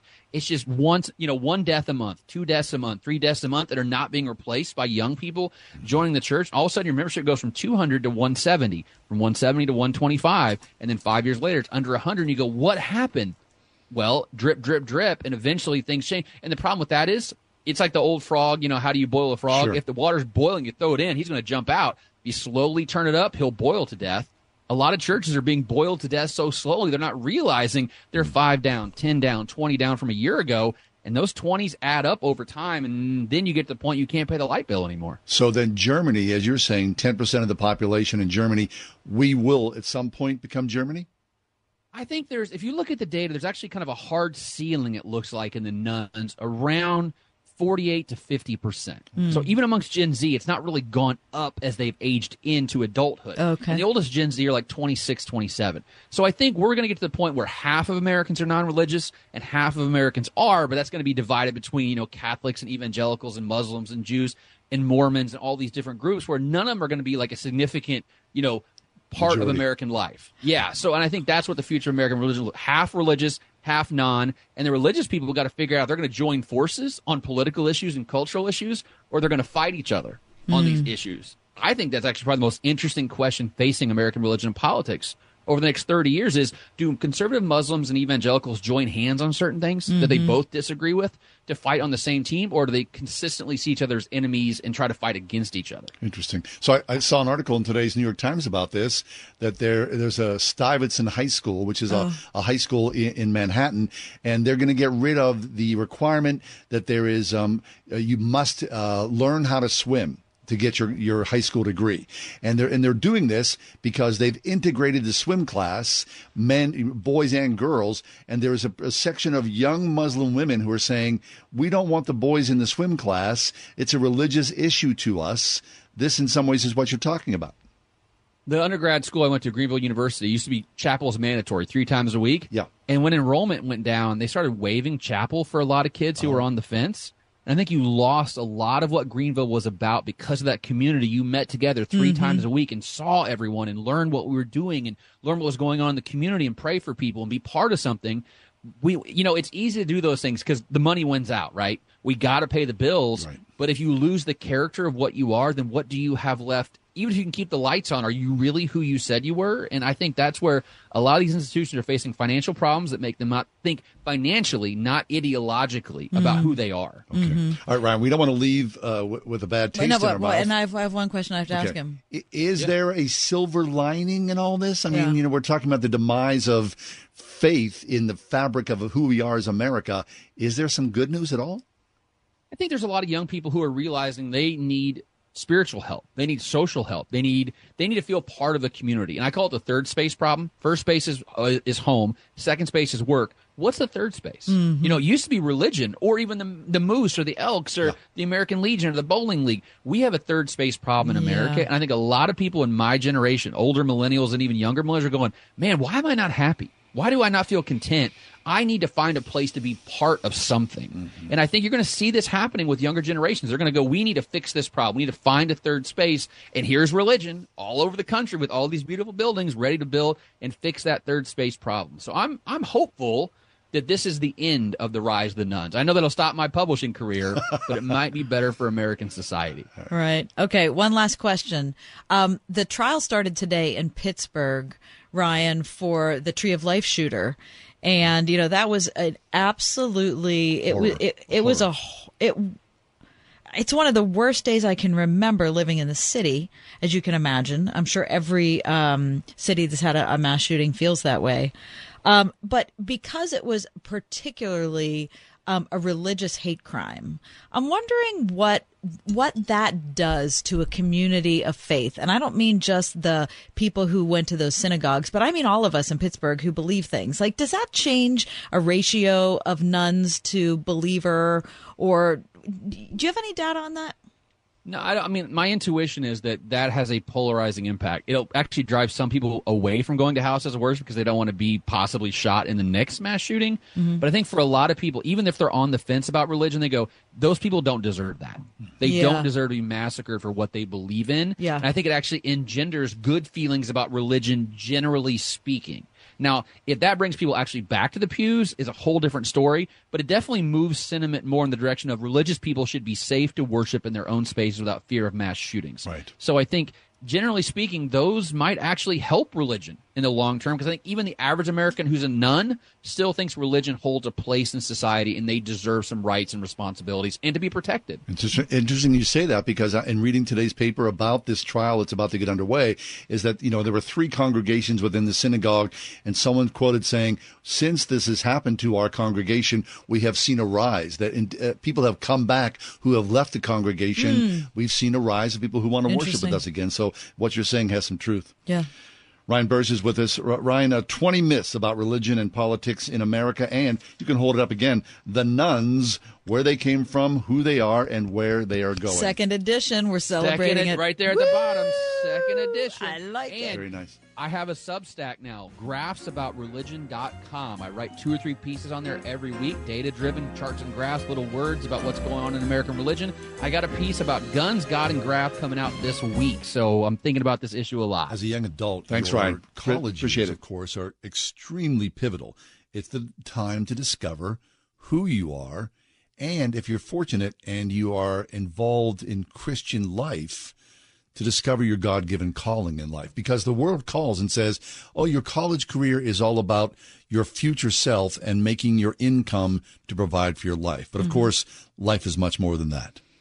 And there are limitless numbers, seemingly limitless numbers of colleges that will help your child down that path to figure out how to make the, The most to money, success. right? To find the most jobs, all those sorts of things. All important things to consider.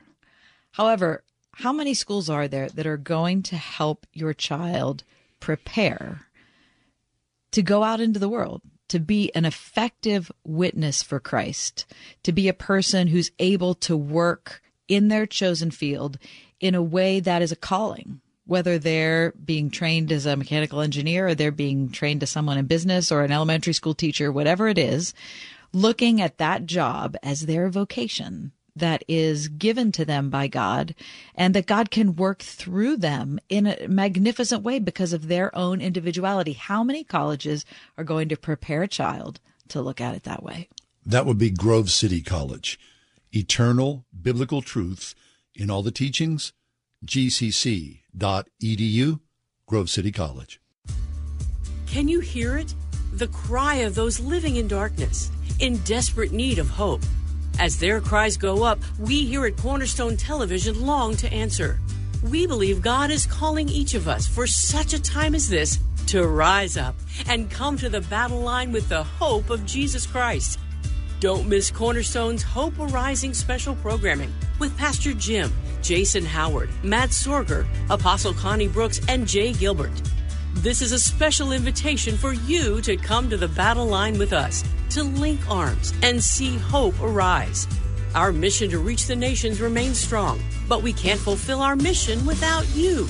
Tune in April 24th through 28th at 8 p.m.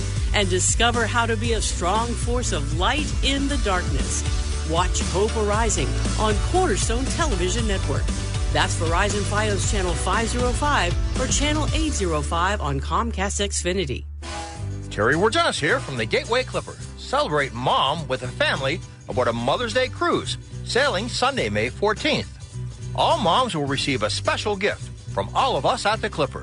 For reservations, visit gatewayclipper.com. Ask Alexa to play the word Pittsburgh to hear us there. We're on your Google speaker too, plus iHeart, TuneIn, and on Audacy. 101.5 WORD FM, Pittsburgh.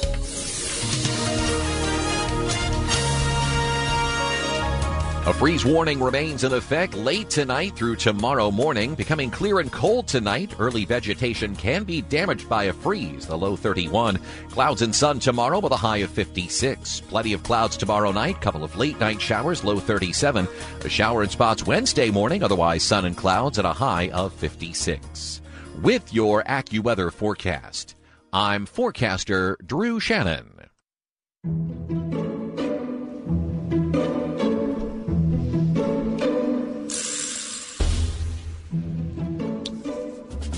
This make sense. Does what make sense?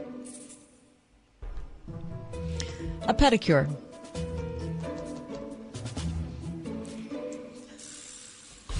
Well,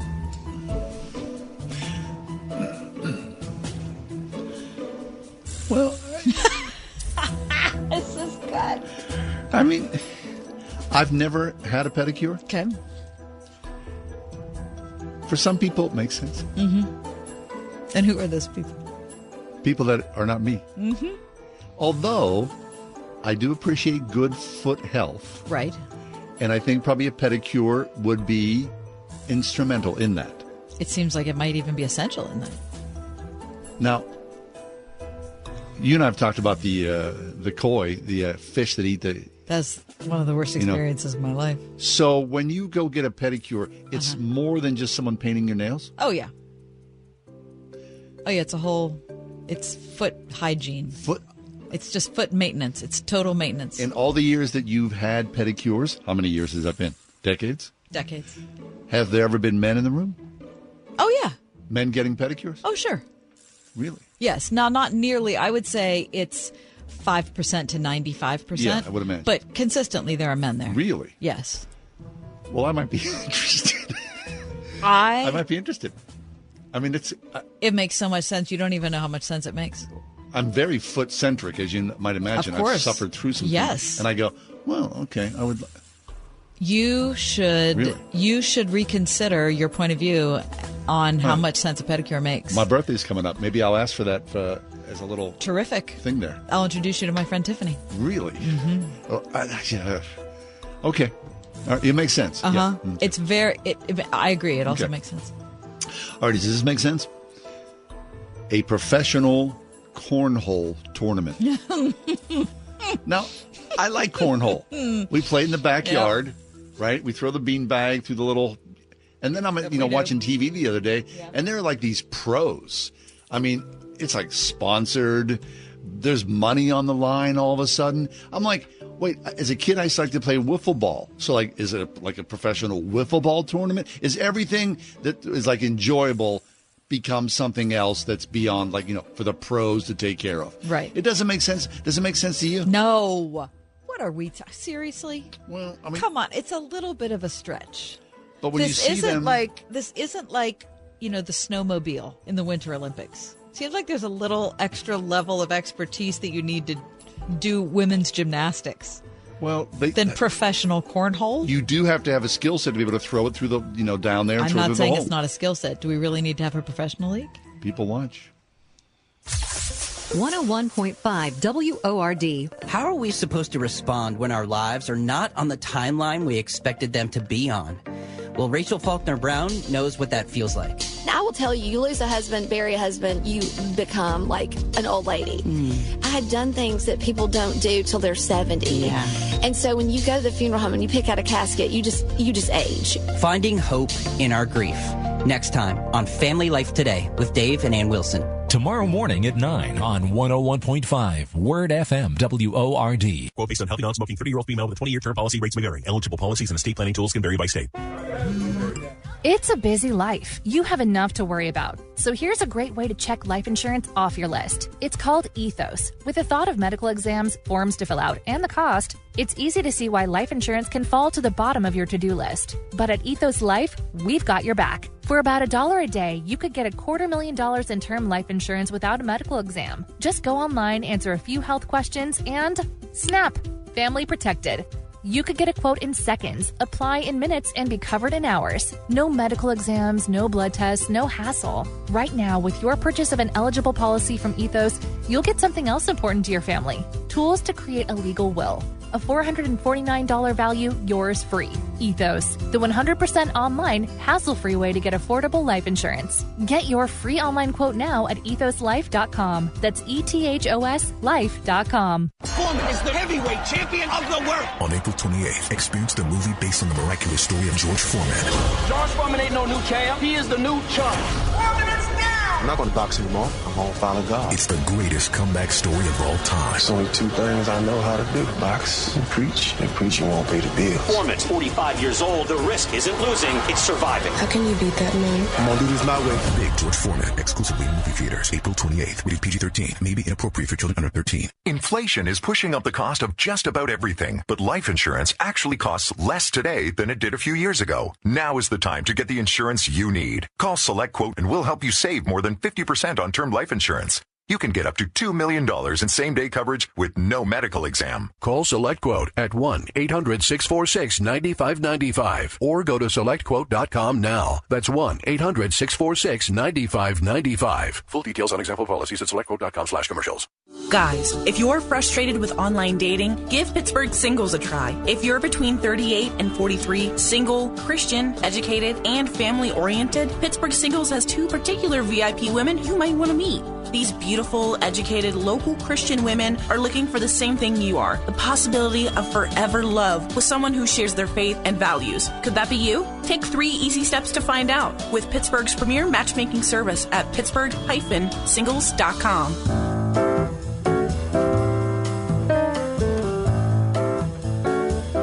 As evidenced by our last guests, we like numbers, surveys, uh, opinion pieces. And uh, I saw a piece uh, that was published last week. They're the happiest people in America, and we called them to ask why. So there was a survey, the Wall Street Journal and something called NORC poll uh, which they do apparently yearly, America's happiest people have a few traits in common. They value community and close personal relationships. Okay. They believe in God, and they are generally older, often in retirement years. Whoa. Okay. So that's three things. Believe They've, they value community. and close relationship, Okay. tend to believe in God, and are often older or in their retirement years. hmm Okay, so they took this poll and they found that a small group of Americans, just 12% in this poll, would describe themselves as not just happy, but very happy. 12%. So the 12% uh, was the smallest share of very happy people ever recorded in this poll that goes back to 1972. 1,019 adults in the survey, large majorities said that they felt pessimistic about the economy and prospects for the next generation. 30% of those of those 1,019, 30% at the lowest level of happiness said they were not too happy. A majority, though, some 56% said that they were pretty happy. So all this makes that slice of very happy people stand Mhm. out. What do they know that the rest of us don't? Overwhelmingly, the very happy people value strong relationships. Some 67% say marriage is very important to them, regardless of their own marital status, compared with 43% of respondents overall. They tend to say that they believe their belief in God is very important.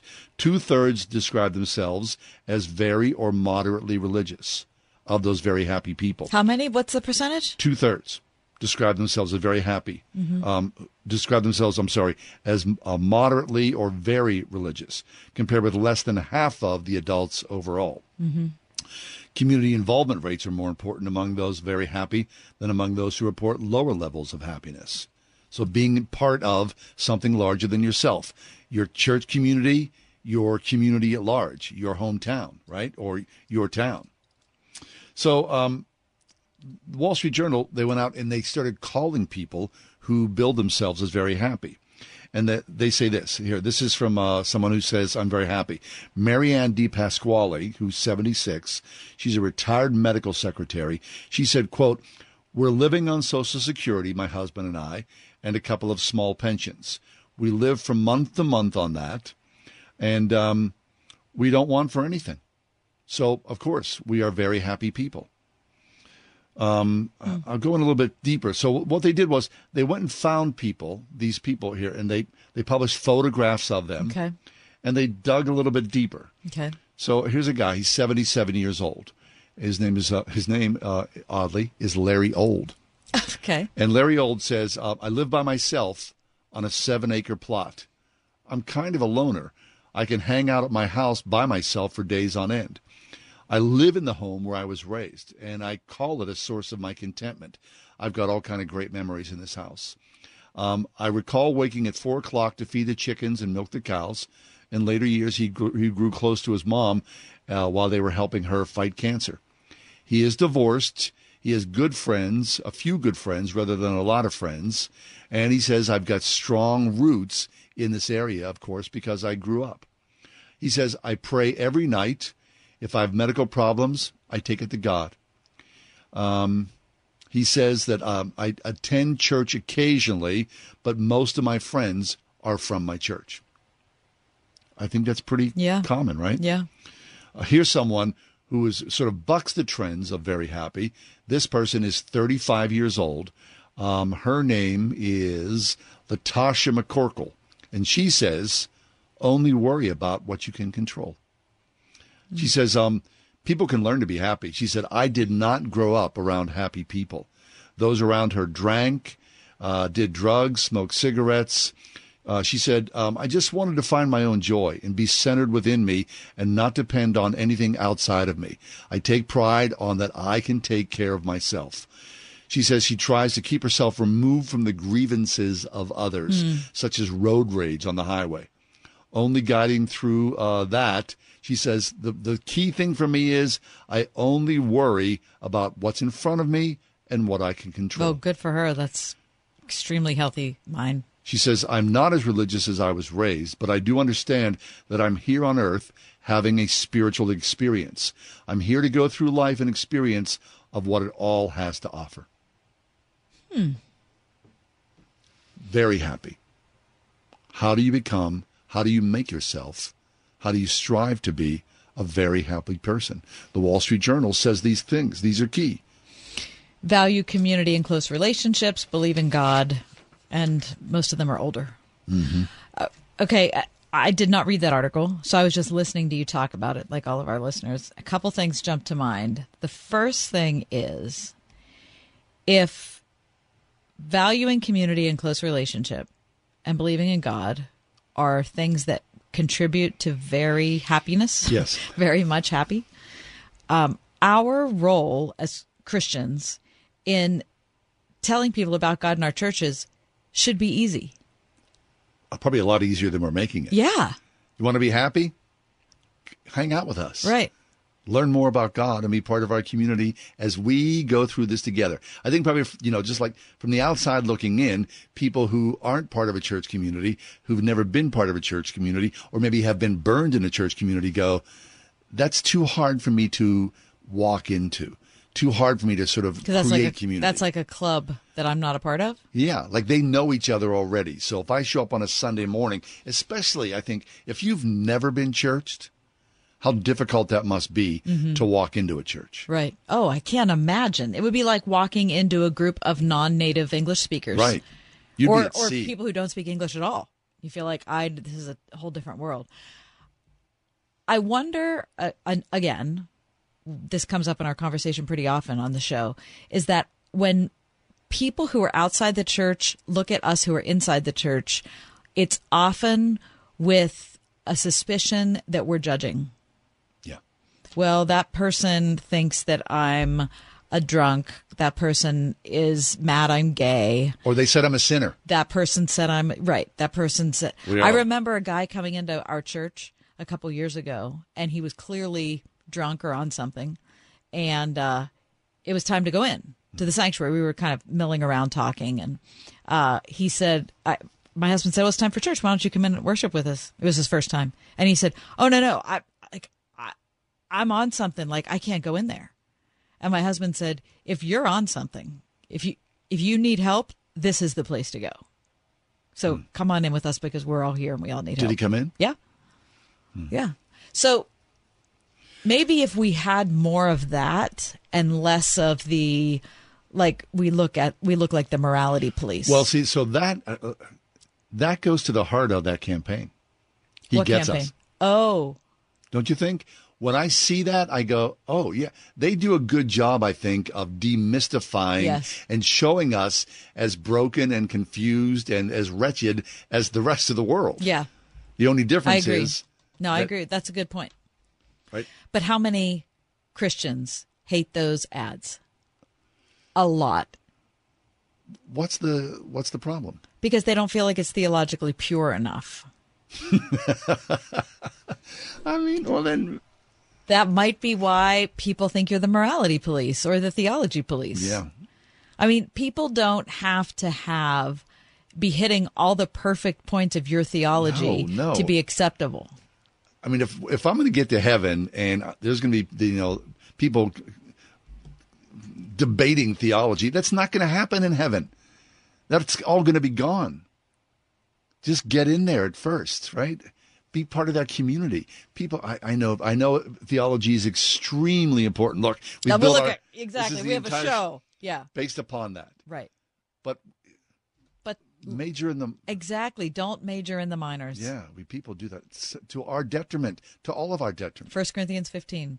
I see these as issues of primary importance. Let's stick to those primary primary things and leave the secondary things to the secondary. Things. And maybe you will be one of those very happy people. Maybe. Coming up next, it's our National Poetry Month offering. Stay tuned.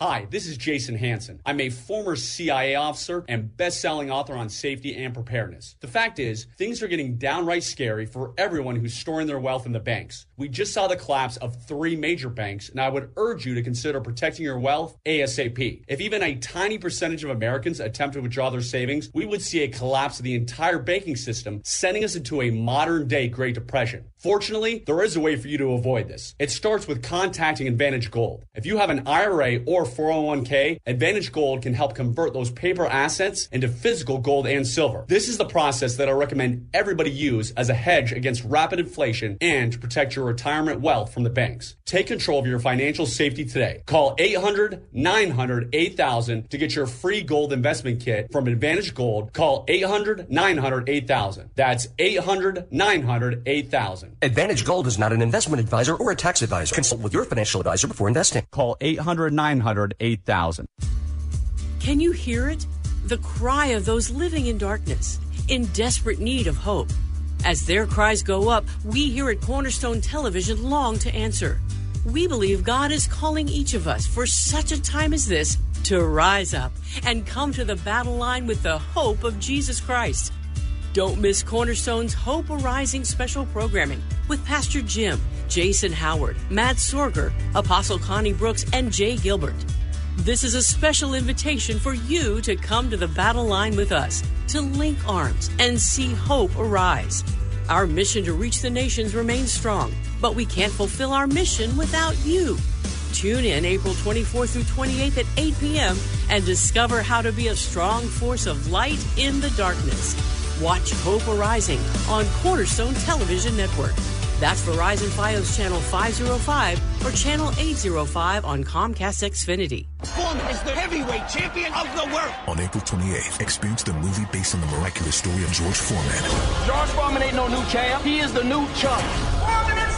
I'm not going to box anymore. I'm going to follow God. It's the greatest comeback story of all time. There's only two things I know how to do. Box and preach. And preaching won't pay the bills. Foreman's 45 years old. The risk isn't losing, it's surviving. How can you beat that man? I'm going to do this my way. Big George Foreman, exclusively in movie theaters. April 28th. Rated PG-13. May be inappropriate for children under 13. My name is Jason Hanson. I'm a former CIA officer and New York Times bestselling author. You can protect your hard-earned retirement assets with a tax-free loophole that allows you to convert your retirement into physical gold and silver. Advantage Gold is the nation's highest rated gold company. They have the best process, pricing, and service. If you want to get your free gold and silver investment kit, please contact Advantage Gold right now. Call 800 900 8000. That's 800 900 8000. Advantage Gold is not an investment advisor or a tax advisor. Consult with your financial advisor before investing. Call 800 900 8000.